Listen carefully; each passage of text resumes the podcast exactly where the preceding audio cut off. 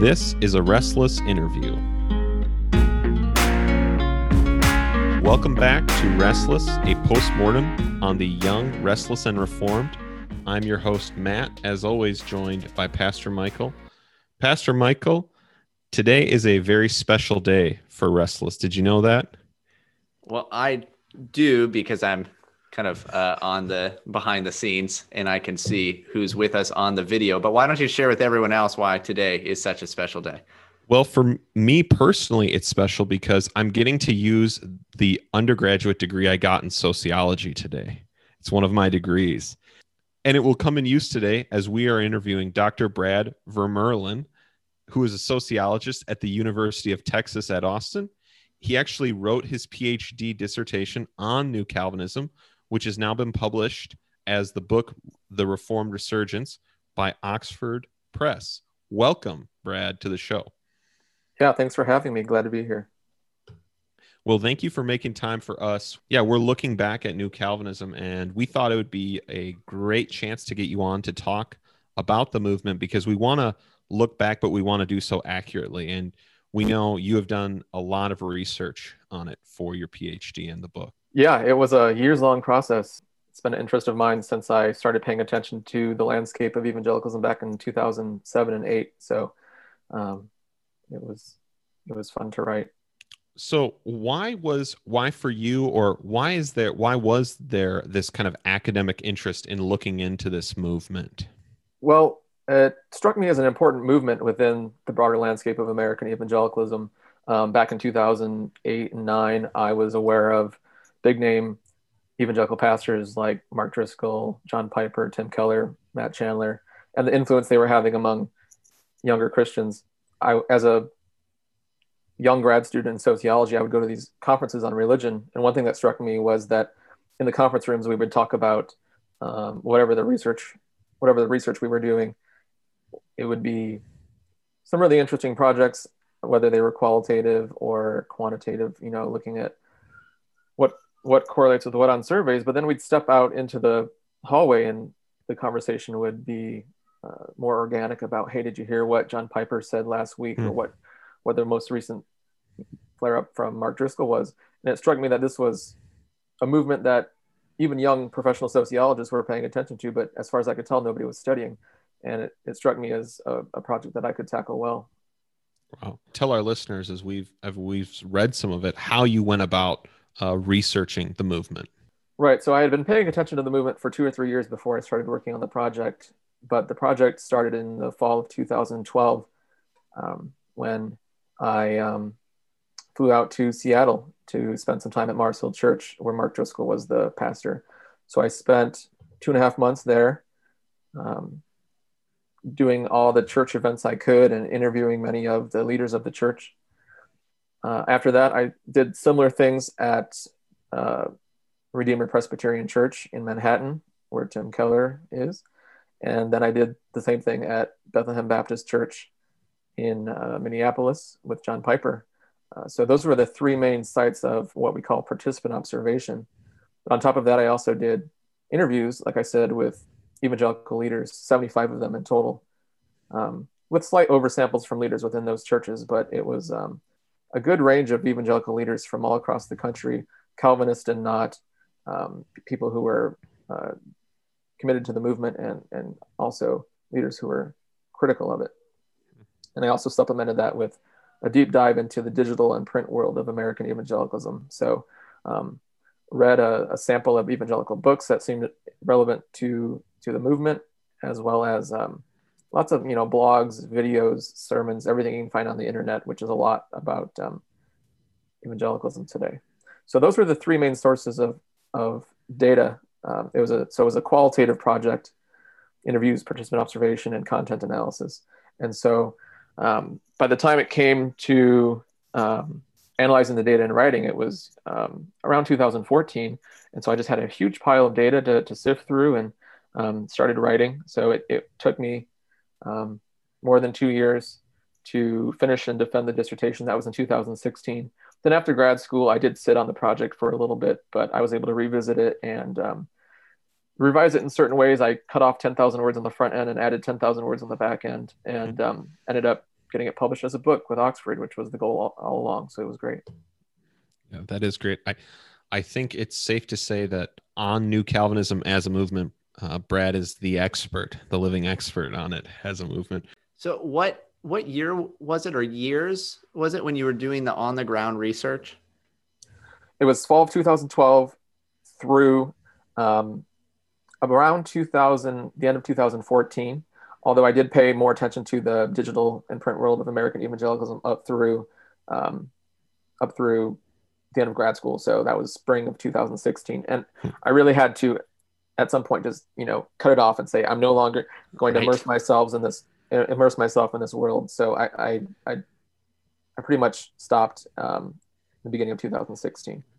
Yeah, we've talked about the uh, plethora of books and and conferences and just everything that uh, was pushed out for the longest time. So uh, it would have been quite the undertaking to try to continue to sift through all of that for a long period.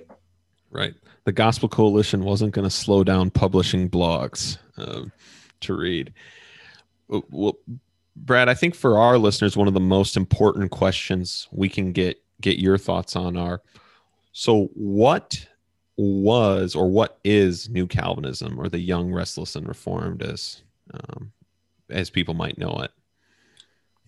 Right. So that's a good question. I think it's reflected well in the title of my book, which is Reformed Resurgence. So it's basically a a resurgence in some sense of Reformed theology. What does that mean? It's um, it's an increase somehow, and we can get into this um, of the Reformed confession of the Christian faith, and especially Calvinism, along with things that come along with Calvinism and American evangelicalism, like certain views of gender and sexuality and mission. Mm. It's an increase of that somehow within American evangelicalism since the turn of the millennium. Um, we can get into more about this, but one of the main findings of the book, I argue, is that there has been an increase numerically in Calvinism um, and um, especially a Calvinistic view of salvation over the decades. Um, there have been people, I'm not a member of, of the Evangelical Theological Society, but I've read people who are saying that there's a notable increase of Calvinism in those types of settings, um, an increase in um, book publishing along Calvinistic lines. So there are um, hints that there is a numerical increase, but one of the main arguments I make in my book is that the, the, the increase is um, only partly about the numbers, and that some of the most interesting things about the reform resurgence are the, um, I guess you'd say, more qualitative increases, increases in prominence, increases in influence, increases in visibility, and um, so it's it's increase in a variety of ways of Calvinism in American evangelicalism. I think I think that will be one of the most important insights we'll get to talk to you about from from your work is what kind of a resurgence it was. Michael, you wanted to ask a little bit about his assessment of evangelicalism on a whole before we got there, though? Yeah, yeah. Before we get into that, because I do think that that will be obviously incredibly important to your whole thesis. Uh, but uh, as we're talking about this as a resurgence within evangelicalism itself, uh, in uh, some of the work that you sent us, one of the things that you point out is uh, the idea that the increase or or this resurgence, uh, this kind of neo reform movement uh, within evangelicalism actually shows in part the weakness of evangelicalism itself uh, as a movement or whatever you want to call it. Could you just elaborate on that a little bit and speak about evangelicalism as a whole? That's right. Yeah. So one of the basic moves the book makes is that it's impossible to make sense of or explain the reform resurgence in isolation as uh, just looking at a religious movement in itself. In order to make sense of it, you have to ask, okay, resurging in comparison to what? And so you have to look at the new Calvinism within the broader landscape, or what I call it, a field of American evangelicalism. So other pockets and expressions of evangelicalism in the United States is um, the proper context for understanding what it is the reform resurgence is resurging against.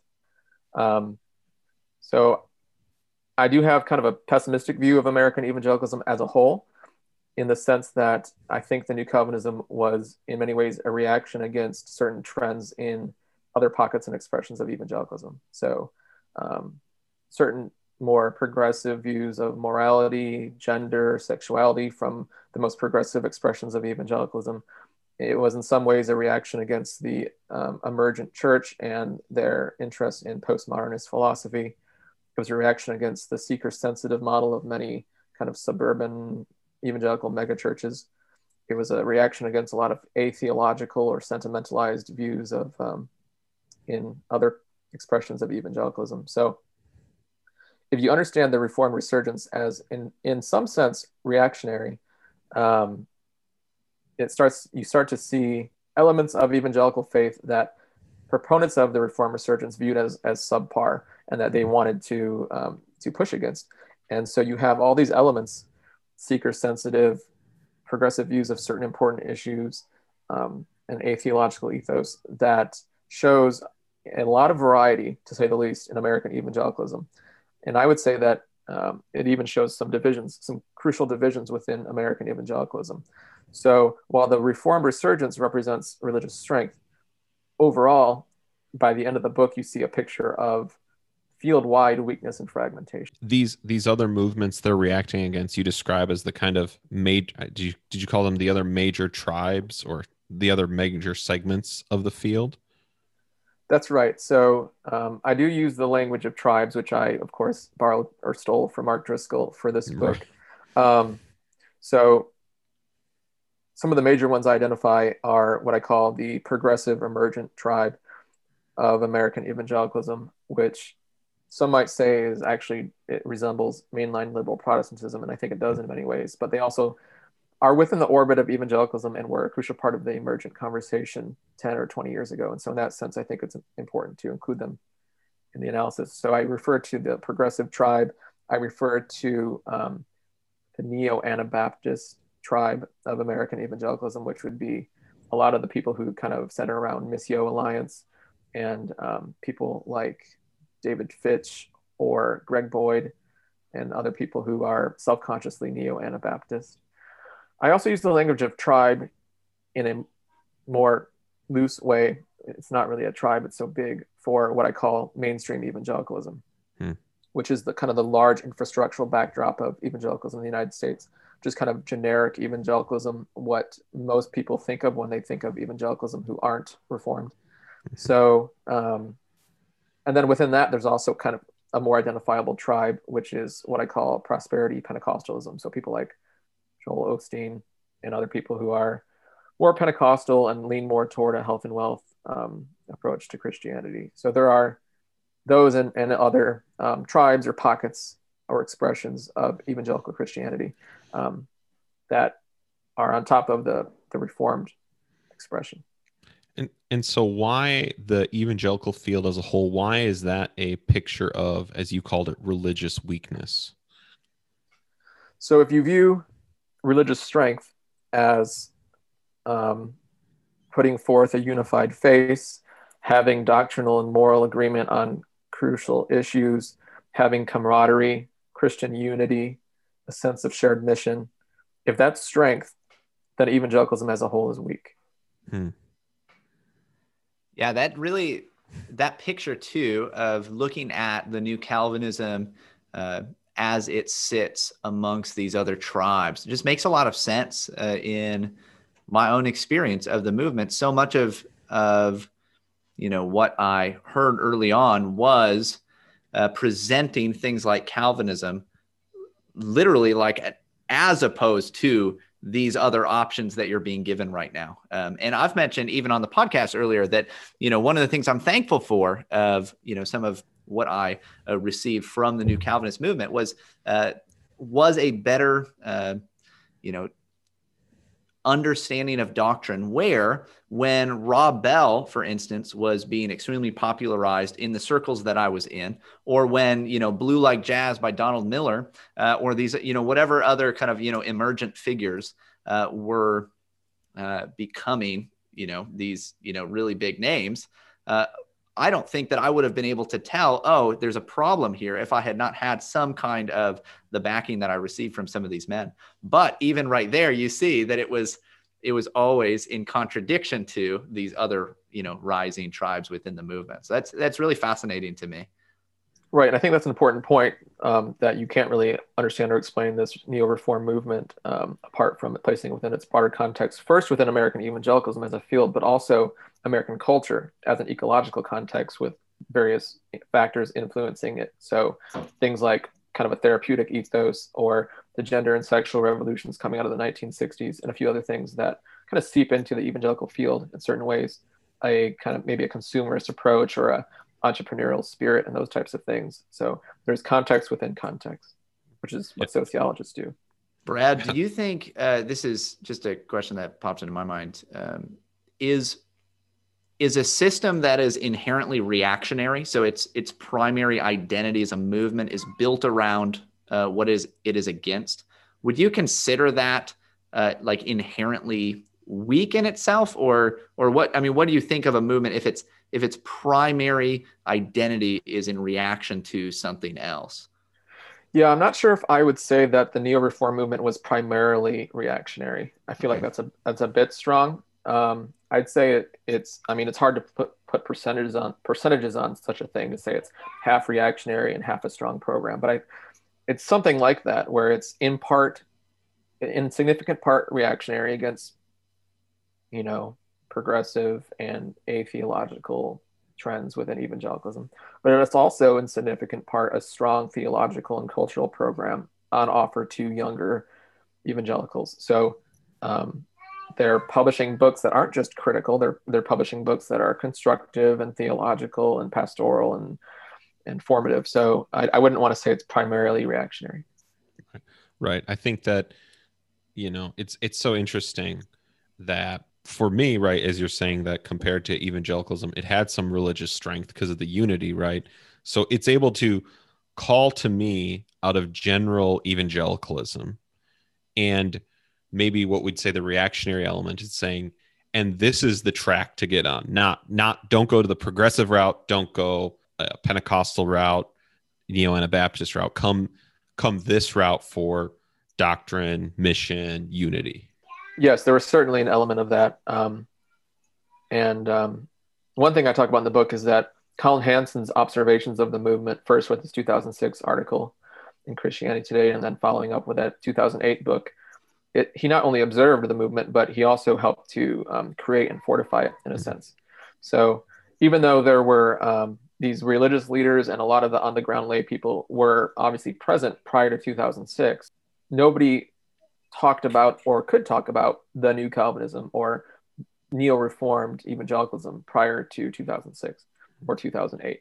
And so, in that sense, along with, you know, Hansen's work and a few other things like the Time Magazine article I know you've mentioned, really um, almost in a sense created this new movement. It gave it a name, gave it an identity. And a lot of younger evangelicals saw that, they latch onto that, and uh, they, they dove right in. So um, there's a lot of these social dynamics that come into play about how the how the movement actually got created. Yeah, let's uh, talk about which is one of the major theses of your book. What kind of religious resurgence was the new Calvinism? Because again, right, you know how it's promoted is suddenly numerically there's this huge amount of young new Calvinists, and and you present that there is there are at least different ways we should think about it as well. Right. So, as a grad student, I didn't have the financial resources to field huge surveys that could actually come up with a numerical answer to um, how much of this was a numerical resurgence of huge swaths of young evangelicals becoming becoming Calvinists. And in a sense, um, there, there are other surveys from Pew and other places that include the reformed slice of evangelical Protestantism, but even there, um, the new the new Calvinism isn't just all Calvinists or all Reformed people who are evangelicals. It's a uh, it's an identifiable, almost circumscribed collection of big name pastors, conferences, mega churches, and those types of things. So um, it was hard to get at numerically, and I I gestured toward that in the book, but it's I think that might still be a, a project that somebody could do somehow. But um, it's it's not the biggest expression of evangelicalism, and it might not might not even be the fastest growing. I mean, the Hillsong movement, Pentecostalism, um, I think progressive expressions of evangelicalism um, are growing. I, I, I, couldn't tell you if they're growing as much um, as Calvinism, but um, in order to be a resurgence, you, you need to not only have increase, you need to have increase percentage wise more than the other pockets and expressions are growing percentage wise. And I just don't think you see that um, among Calvinism and American evangelicalism. So the question that I tackle in the book is what kind of resurgence is this? Um, obviously, it's in one sense, it's a resurgence of conservative Calvinistic theology, but sociologically, what kind of resurgence is it? And as I have hinted at, it's a resurgence of prominence and influence and what I call, borrowing from uh, French sociologist Bourdieu, symbolic power. Um, so it's an increase of these more qualitative and symbolic elements in the field compared to the other expressions. Can you give us examples of what that symbolic power, that influence looks like? Sure. So um, symbolic power is is something that is built on top of something called symbolic capital. So so symbolic capital is basically just a, the esteem or recognition that you have in your field, and then you can build on top of that symbolic power. So it's the power to do things with your words. Uh, so when the the president or dean of your university says you've made the honor roll, well, you've made the honor roll because he. I mean that's that's that's they have the such administrators have the symbolic power to make such declarations and there's other things like that um, you know justices of the supreme court or something but um, so i would say when when someone like john piper says farewell rob bell on twitter and it goes off you know it just goes viral and there's tens of thousands of, of interactions with it and then rob bell is for you know functionally expelled from the evangelical fold because John Piper has declared that he is, you know, no longer sufficiently evangelical, that'd be an example of symbolic power. Mm. Now, obviously, it's contestable. People are going to say, and people did say, "Who are you to to say Rob Bell is no longer, you know, whatever he wants to be?" So um, that's just one example. Um, another example of symbolic power um, that I get into in the book would be the the big pushback when World Vision, at least its U.S. branch, changed temporarily its policy on whether employees could be in same-sex marriages, and we saw a huge pushback over the course of just a couple days. That um, was a a wielding of symbolic power in order to um, essentially reverse that decision. Um, tens of thousands of of sponsorships were removed within just the, a couple days, and um, you had a big conservative pushback, um, and that that doesn't just happen out of nowhere. That involves all sorts of first the symbolic capital, the esteem and recognition in your field to say, hey, this is not the way to go. And then built on the shoulders of that, the symbolic power to make things happen um, within your within your world. So the leaders of New Calvinism, maybe the right way to say it, is they were able to gather outsized influence inside the evangelical field, both as influencers. John Piper at that point is playing somewhat of an evangelical gatekeeper, and they've they've found ways through online interaction, through you know starting starting new conferences or different things like that that that they have positioned themselves in these position this kind of position. Right. So a big part of my project was strategic positioning in the field. So um, one of those things is that um, some, not all, New Calvinist leaders strategically position themselves, even if subconsciously or unintentionally, as gatekeepers to evangelical orthodoxy. The Rob Bell thing and the World Vision um, problem, I guess, um, show show that.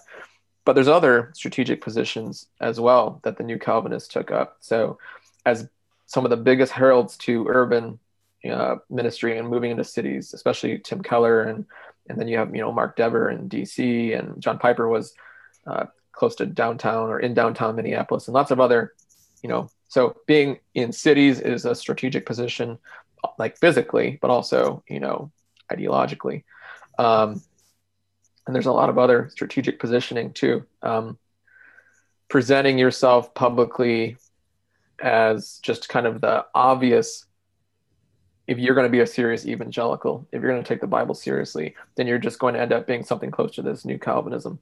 Um, and and um, talking that way on the internet a lot um, serves as another t- sort of strategic maneuver.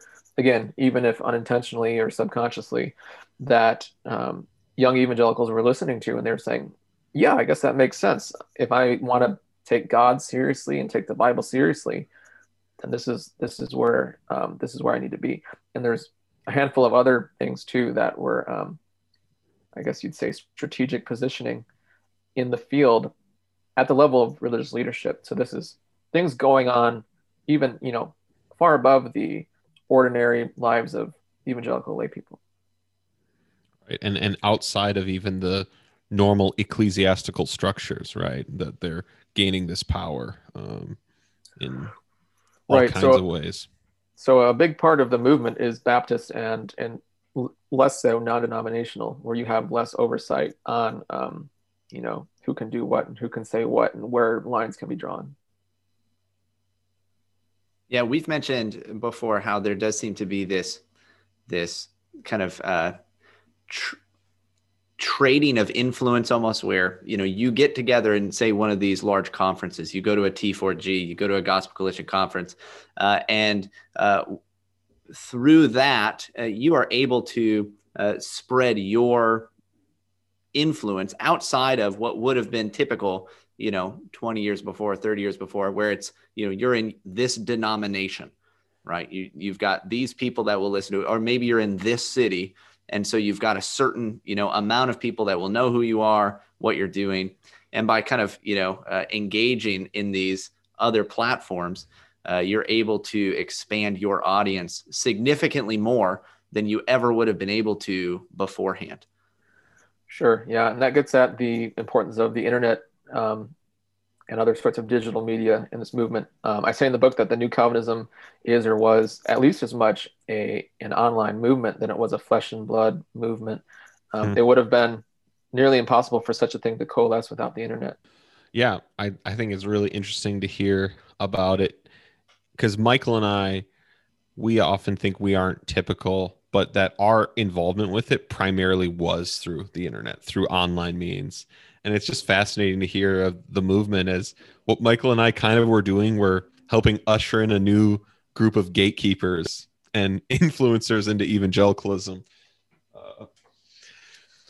Yeah, there is this kind of back and forth or kind of a symbiotic relationship between the, the leaders and the lay people, right? So you have obviously you have religious leaders, pastors, uh, seminary professors influencing lay evangelicals.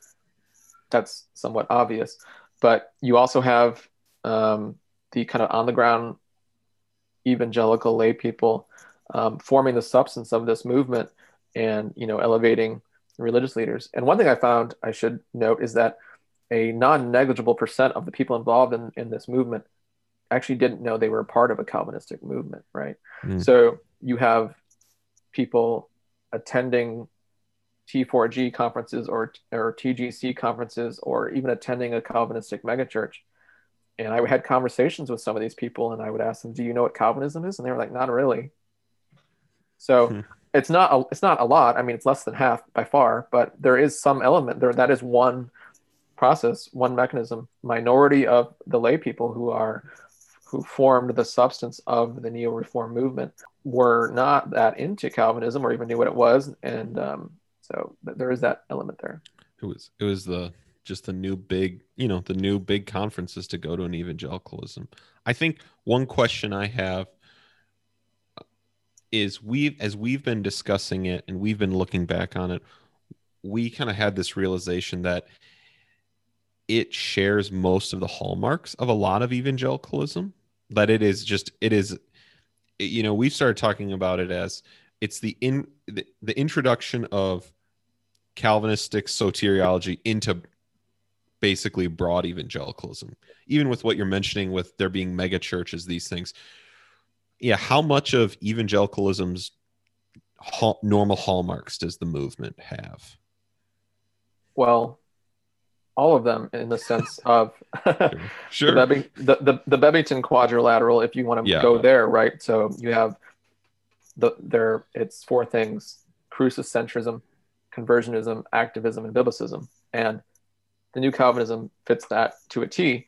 Obviously, there's some diversity or contention about what those things could mean exactly, but I mean, there's no doubt that the that the neo reform movement is is evangelical Protestant. So um, there's um, there's a lot of nuance there. There's obviously there's other expressions of evangelical Protestantism, like we talked about, that embody those four marks, and there are Reformed people who probably wouldn't really identify as evangelical because they're more in like old confessional streams or something. So, but yeah, the um, the new Calvinism was definitely an evangelical. And I, I'm talking about it in the past tense, but that's something we can get into. But Yep. definitely evangelical. Yeah, that, that'll definitely be something we'll go to in the last. Before I let Michael ask another question, you kind of you just um you just compared it to an older confessional stream. How did New Calvinism, if at all, in in your study, kind of interact with this older confessional? You know, these reformed expressions, whether they be the Dutch or mm, or more traditional Presbyterian.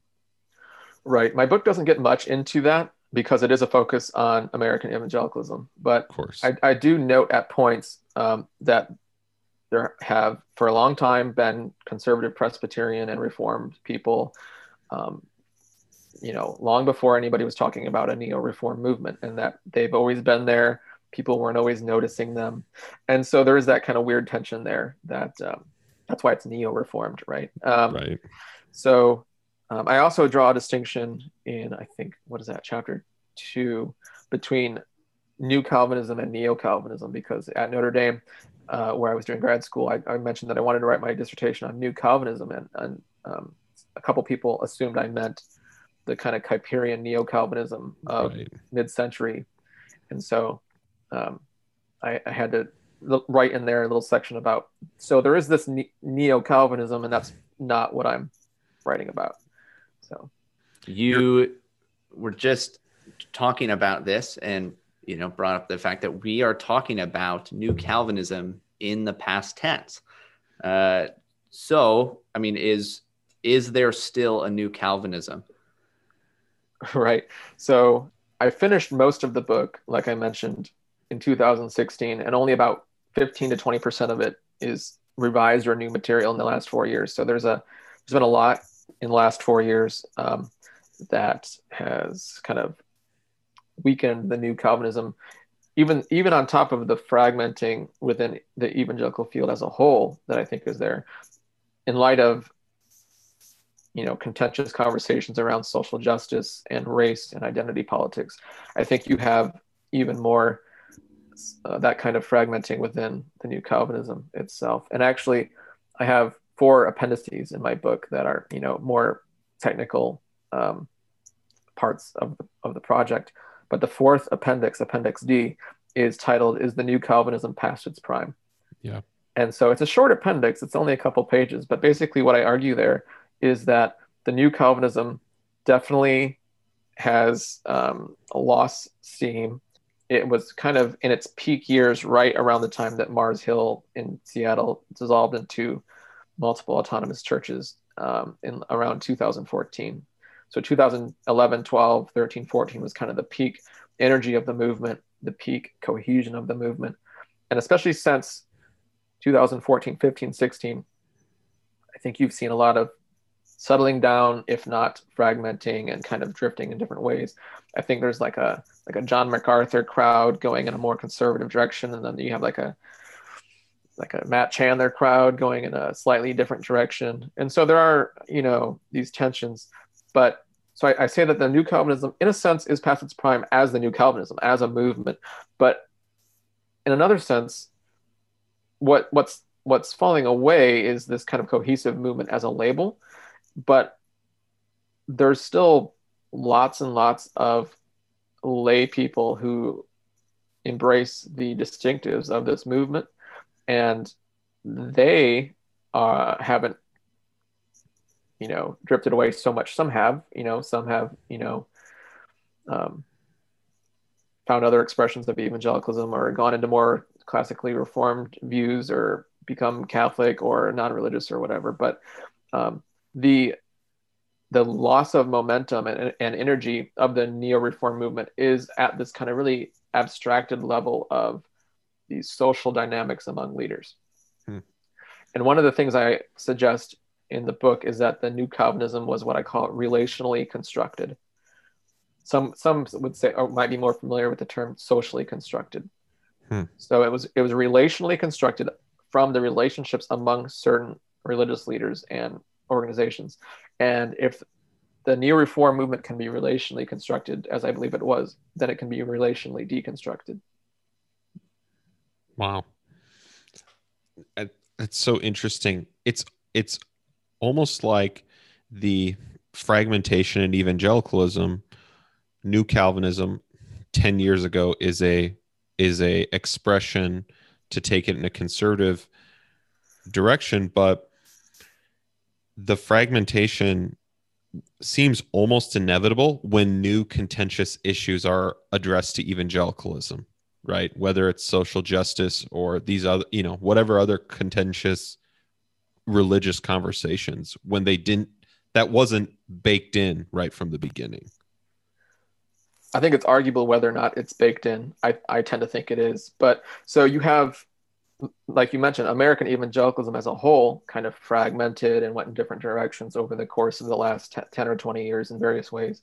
And then just in the last three or four years, you see the same thing happening in the neo reformed camp, fragmenting, going in different directions. And at the end of the book, I talk about um, how the strength and prominence of the neo reformed pocket actually speaks to a, a certain type of secularization a secularization that you can either think of as something like a dissolving or what I call cultural entropy. Cultural mm-hmm. entropy basically being a what was previously a cohesive cultural system falling apart. So what what happened 10 and 20 years ago over the I guess I should say over the course of the past 10 or 20 years within evangelicalism as a whole might be happening now within the neo-reform movement itself. Basically an entropy. Do, do you discuss any any reason why the relational networks they formed are are breaking down? Is it just these new issues, or is is there something about how they were constructed?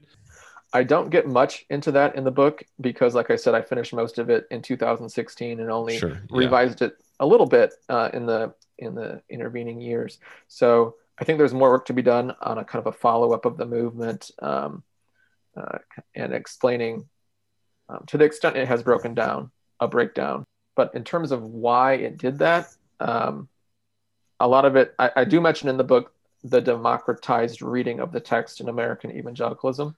So again, it, this is less a problem for Presbyterians, but if you're Baptist or non-denominational, there's um, more limited scope of authority to say what's um, what's right and what's not. So once issues of race or social justice come up, you're going to have people coming to different conclusions and different interpretations. And um, it's hard to call balls and strikes. This is fascinating. Uh, I yeah. think a lot of the things that you've said just about the the peak of the movement, the fragmentation, it fits well within what we've been talking about uh, over the last few episodes, but also uh, we're talking about it from just a, a, level of you know looking out. We kind of experience some of this stuff. Uh, we don't have any uh, data outside of our own experience, really. Uh, and now we can finally claim that science is on our side. That's right. Science, uh, science tells us that we're right. So thank you. and, and and I think it's it's interesting as you know what kind of the impetus to of us doing the show is watching the new Calvinists we know kind of try and reorganize into these new you know these groups you already mentioned whether it's MacArthur you know these groups kind of going in these different directions and everyone kind of wondering when hey i thought we were all together for the gospel or you know or whatever. We were all in this together. And so yeah this has been uh, great and super interesting to me and helpful i think. So thank you for the time today brad. Yeah thank you. It was a lot of fun. Is there anywhere else people can find you online or read any of your work? I guess the hub would be bradvermurlen.com you can read about me there. You can see my what academics call their CV with my publications, that would be where everything's centralized. bradvermurlen.com. Thanks again for listening to Restless. Please rate and review this show on Apple Podcasts and contact us on social media or at our email, restlesspodcasting at gmail.com.